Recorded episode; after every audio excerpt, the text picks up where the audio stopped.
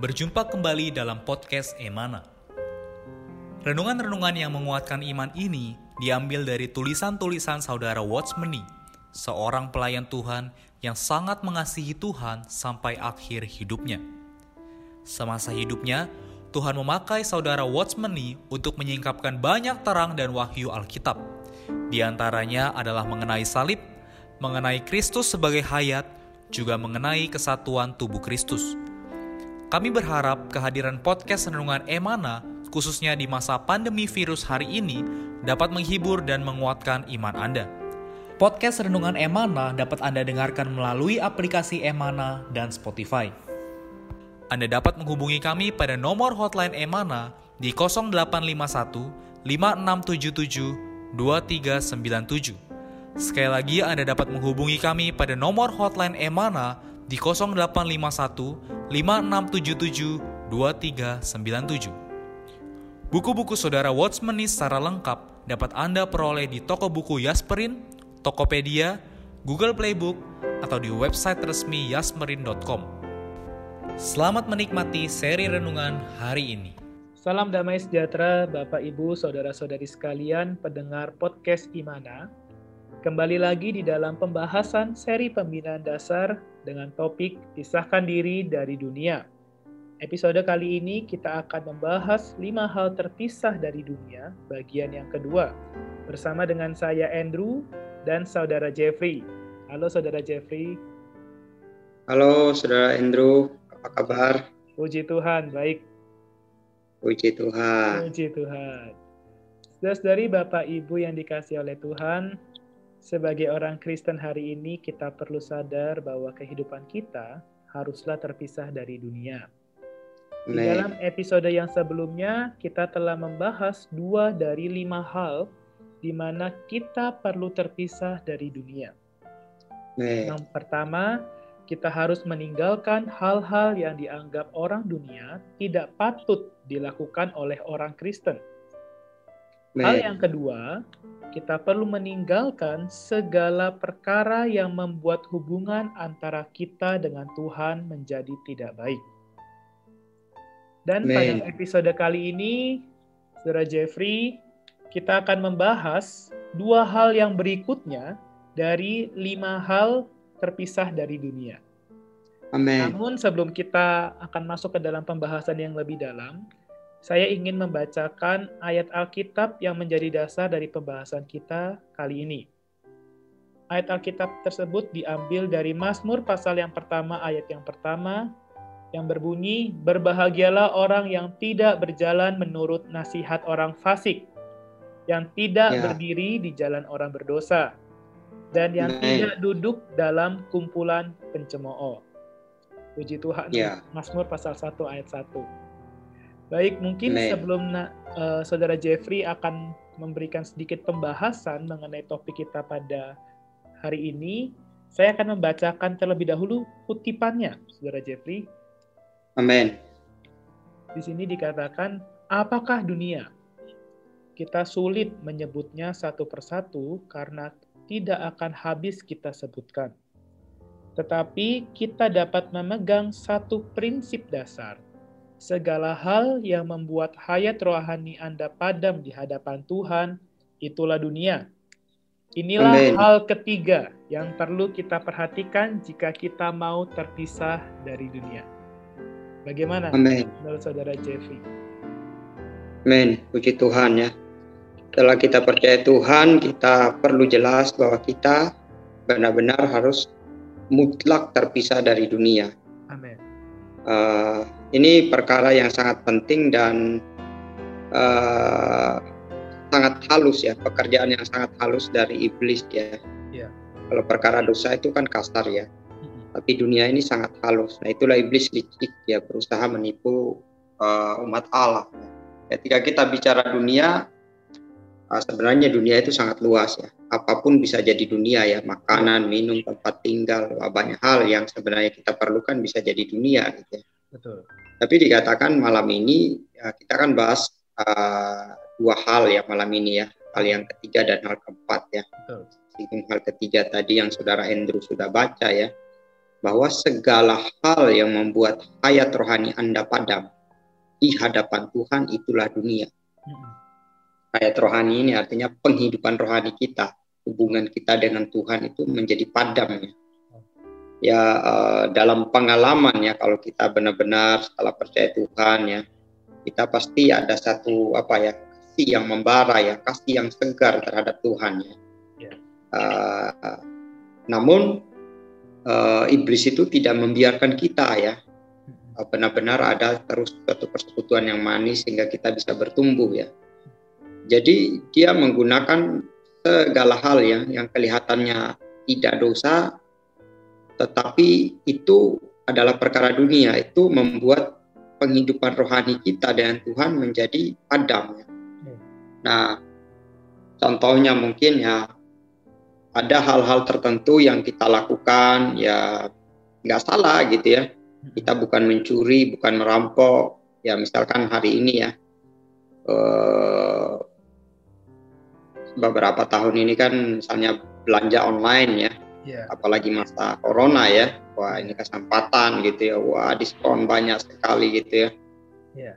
nah jadi kemudian kita melakukannya ya banyak waktu kita habis tersedot gitu ya.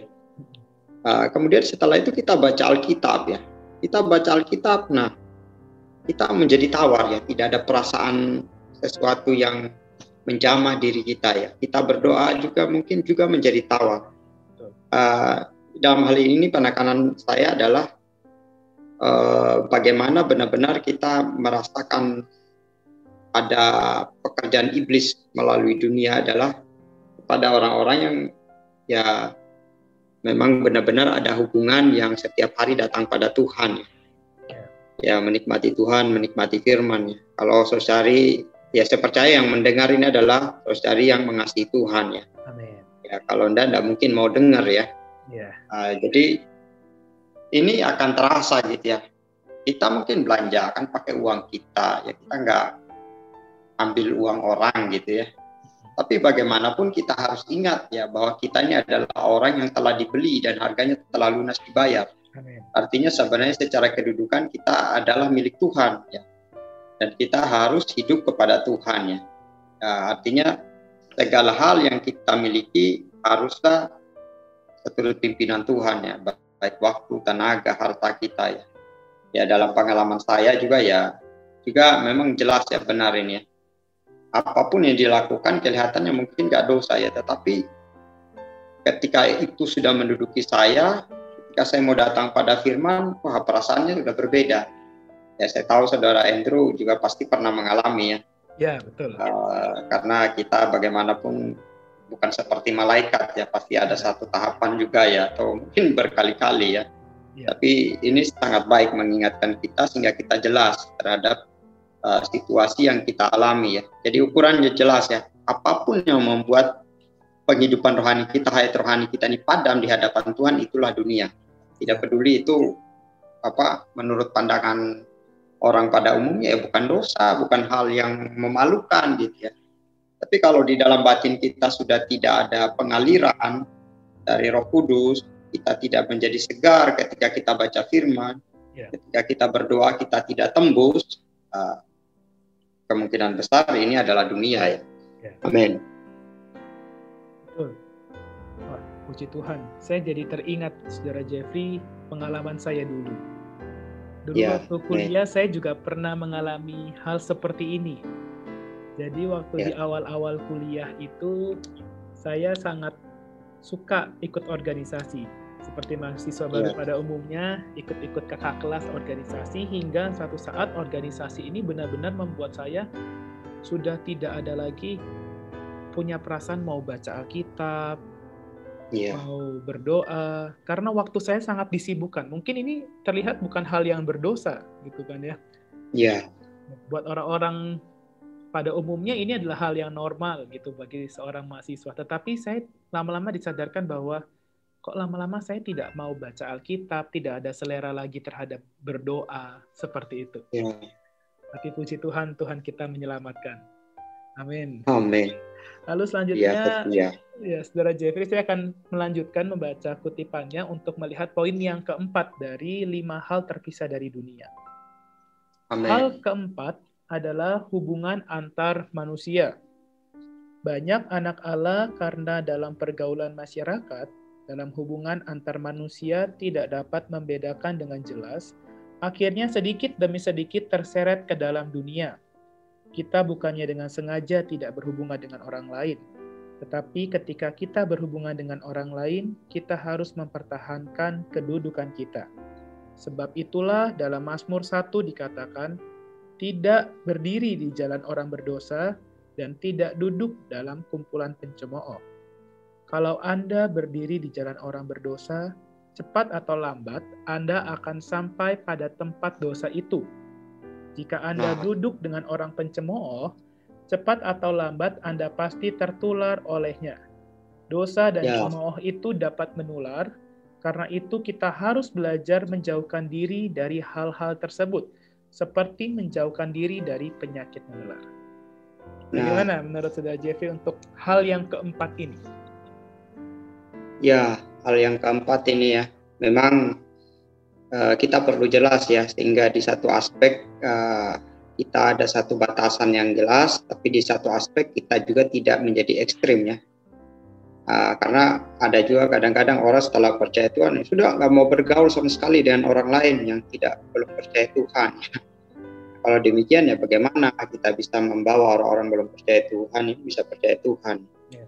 tapi di satu aspek juga ada yang kebablasan ya ah, sudah percaya Tuhan, oh iya Tuhan sahabat orang berdosa ya gitu ya, karena ada ayatnya demikian. Iya iya. Tapi dia nggak jelas gitu ya, ada batasan gitu ya. Ya memang kita ini perlu menjadi sahabat orang berdosa, orang-orang belum percaya, tapi kita harus jelas batasannya ya. Kalau enggak ya kita yang terseret ya, karena dikatakan pergaulan yang buruk akan merusak kebiasaan yang baik. Ya. Jadi uh, saudara pendengar ya kita perlu ya setelah percaya Tuhan perlu ada satu batasan ya. Hmm. uh, bagaimana kita bergaul dengan orang-orang belum percaya Tuhan. Ini kan dikatakan tidak berdiri dalam jalan orang berdosa dan tidak duduk dalam kumpulan pencemooh. Ya ya meskipun kita bergaul ya cara hidup kita kita tidak bisa mengikuti mereka ya karena kadang-kadang ya apalagi orang muda kan ya aduh ya, takut nggak diterima segala macam. Iya betul. Ya kita bergaul bergaul, tapi kita tidak bisa mengikuti cara cara hidup mereka ya. Iya. Ya sebenarnya ya kalau kita ingat yang hari kemarin ya uh, dikatakan bahwa apa pun yang menurut orang dunia itu tidak sesuai dan kehidupan orang Kristen itu tidak boleh kita tempuh ya. Ya. Meskipun menurut orang dunia itu ya tidak masalah ya, tapi kalau udah berhubungan dengan orang Kristen, orang Kristen melakukan itu, mereka akan bicara kok, kok kamu orang Kristen kok gitu? Ya dulu ada pengalaman ya zaman kuliah ya. Dia melakukan hal itu tapi ketika teman saya ini yang orang Kristen melakukan hal yang sama kayak dia dia ngomong kok kamu orang Kristen kok kayak gitu ya? Jadi sebenarnya setelah kita percaya Tuhan memang uh, uh, dibilang aneh dibilang nggak aneh juga ya orang ada satu tanda khusus di atas diri kita ya yeah. Nah, cara kita bergaul ya cepat atau lambat ya kalau kita di sini sih kalau yang saya dapatkan uh, tidak duduk dalam uh, dalam kumpulan orang pencemooh artinya bahwa kita memang boleh berteman tapi jangan sampai bersahabat. Nah, ini penting artinya bersahabat artinya kita mengikuti gitu ya sama dengan mereka ya gitu. Ya. Uh, tidak bisa demikian. Jadi uh, sebagai anak-anak Tuhan ya kita perlu jelas hubungan kita dengan orang-orang belum percaya Tuhan. Ya. Amin. Amen. Hal keempat ini mungkin banyak dialami oleh anak-anak muda sepertinya saudara Jeffrey ya. Ya benar. Ya saya juga masih muda. Memang kita perlu sangat memperhatikan hal yang keempat ini. Bahkan di sini dikatakan kita perlu bisa membedakan dengan jelas. Seperti tadi oh, saudara Jeffrey katakan bahwa kita harus tahu nih batasan kita. Ya. Karena kita sudah berbeda dengan orang-orang yang belum percaya dengan Tuhan. Tapi nah kita tetap perlu ingat bahwa mereka adalah orang-orang yang memerlukan Tuhan. Amin. Jadi kita berteman dengan mereka supaya Injil bisa mereka terima. Amin. Puji Tuhan. Jadi pada episode kali ini kita sudah melihat dua yang berikutnya. Jadi yang ketiga, kita perlu melihat bahwa kita perlu terpisahkan dari segala hal yang membuat hayat rohani kita padam di hadapan Tuhan. Lalu yang keempat, kita perlu terpisahkan dari orang-orang yang berbeda. Yeah. Yang maksudnya adalah kita perlu mengetahui batasan hari Amen. ini di dalam hubungan antar manusia. Yeah. Puji Tuhan. Baik, saudara-saudari Bapak Ibu sekalian, pembahasan kita pada episode kali ini sampai di sini. Pada episode selanjutnya kita akan melihat aspek yang terakhir, hal yang terakhir mengenai lima hal terpisah dari dunia. Namun sebelum kita tutup pembahasan kita, saya meminta kepada saudara Jeffrey bisa memimpin kita di dalam doa. Amin. Puji Tuhan. Sebelum saya tutup dalam doa, saya ada perasaan satu mengenai hal keempat ya. Uh, saya dulu ya pengalaman setelah saya percaya Tuhan. Uh, kita kan tidak mungkin menghindar untuk tidak bergaul sama sekali ya. Iya, betul. Hari ini kan banyak orang-orang muda kan mengucapkan macam perkataan-perkataan yang tidak pantas tetapi dianggap sebagai suatu joke ya. Yeah. Sesuatu yang gaul kan ya. Iya. Jadi gimana kalau kita khususnya sebagai orang muda ya? Uh, sebenarnya saya belum terlalu terlampau tua juga beda-beda dikit lah ya dari Andrew ya. Hanya lebih tua dikit ya. Nah, jadi kalau dulu sih gini ya uh, memang teman-teman akhirnya ada satu tanda khusus di atas diri saya. Eh ada Pak Pendeta jangan ngomong ya gitu ya. Ya di Tuhan lah ada satu tanda khusus. Jadi kalau misalnya mereka mulai ada ngomong aneh-aneh ya udah saya menghindar aja jalan gitu ya. Tapi saya nggak memusuhi mereka gitu ya. Iya betul. Uh, jadi jalan aja gitu ya. Kalau udah ngomongnya ngaco-ngaco ya udah menghindar gitu ya. Uh, tetapi hubungan kita ya tetap baik gitu ya. Dan mereka juga tahu kadang karena melihat itu ketika mau ngomong yang aneh-aneh ketika ada saya mereka jadi rem gitu ya. Nah itu ya puji Tuhan gitu ya. Puji kita harus harus demikian gitu ya. Amin. Ya, jangan sampai kita memusuhi ya itu nggak boleh gitu ya. Kita orang Kristen tidak demikian. Yeah. amin Tuhan ya, saya ajak kita berdoa. Tuhan, kami mengucap syukur padamu Tuhan. Kau terus berbicara bahwa hari ini kami, baik yang masih muda maupun yang juga sudah lebih dewasa, Tuhan benar-benar jelas terhadap perkara memisahkan diri dari dunia ya Tuhan. Ya. Tuhan, Engkau bimbing kami menurut pimpinan damai sejahtera, sehingga segala perkara yang membuat hayat rohani kami jadi dan di hadapanmu perlu kami bereskan, kami bertaubat ya Tuhan. Tuhan Yesus juga jaga penghidupan pergaulan kami, sehingga kami tidak menjadi satu dengan cara hidup orang-orang dunia. Oh Tuhan, sungguh kami perlu di Kau memimpin kami Tuhan, sehingga kami bisa dipisahkan sepenuhnya kepada Dikau. Tuhan Yesus, terima kasih di dalam namamu kami berdoa. Amin. Baik, terima kasih Saudara Jeffrey. Puji Tuhan, Tuhan Yesus memberkati kita semua. Amin. Sekian podcast Renungan Emana hari ini. Kami akan kembali pada seri berikutnya. Anugerah dari Tuhan Yesus Kristus dan kasih Allah dan persekutuan Roh Kudus menyertai kita semua.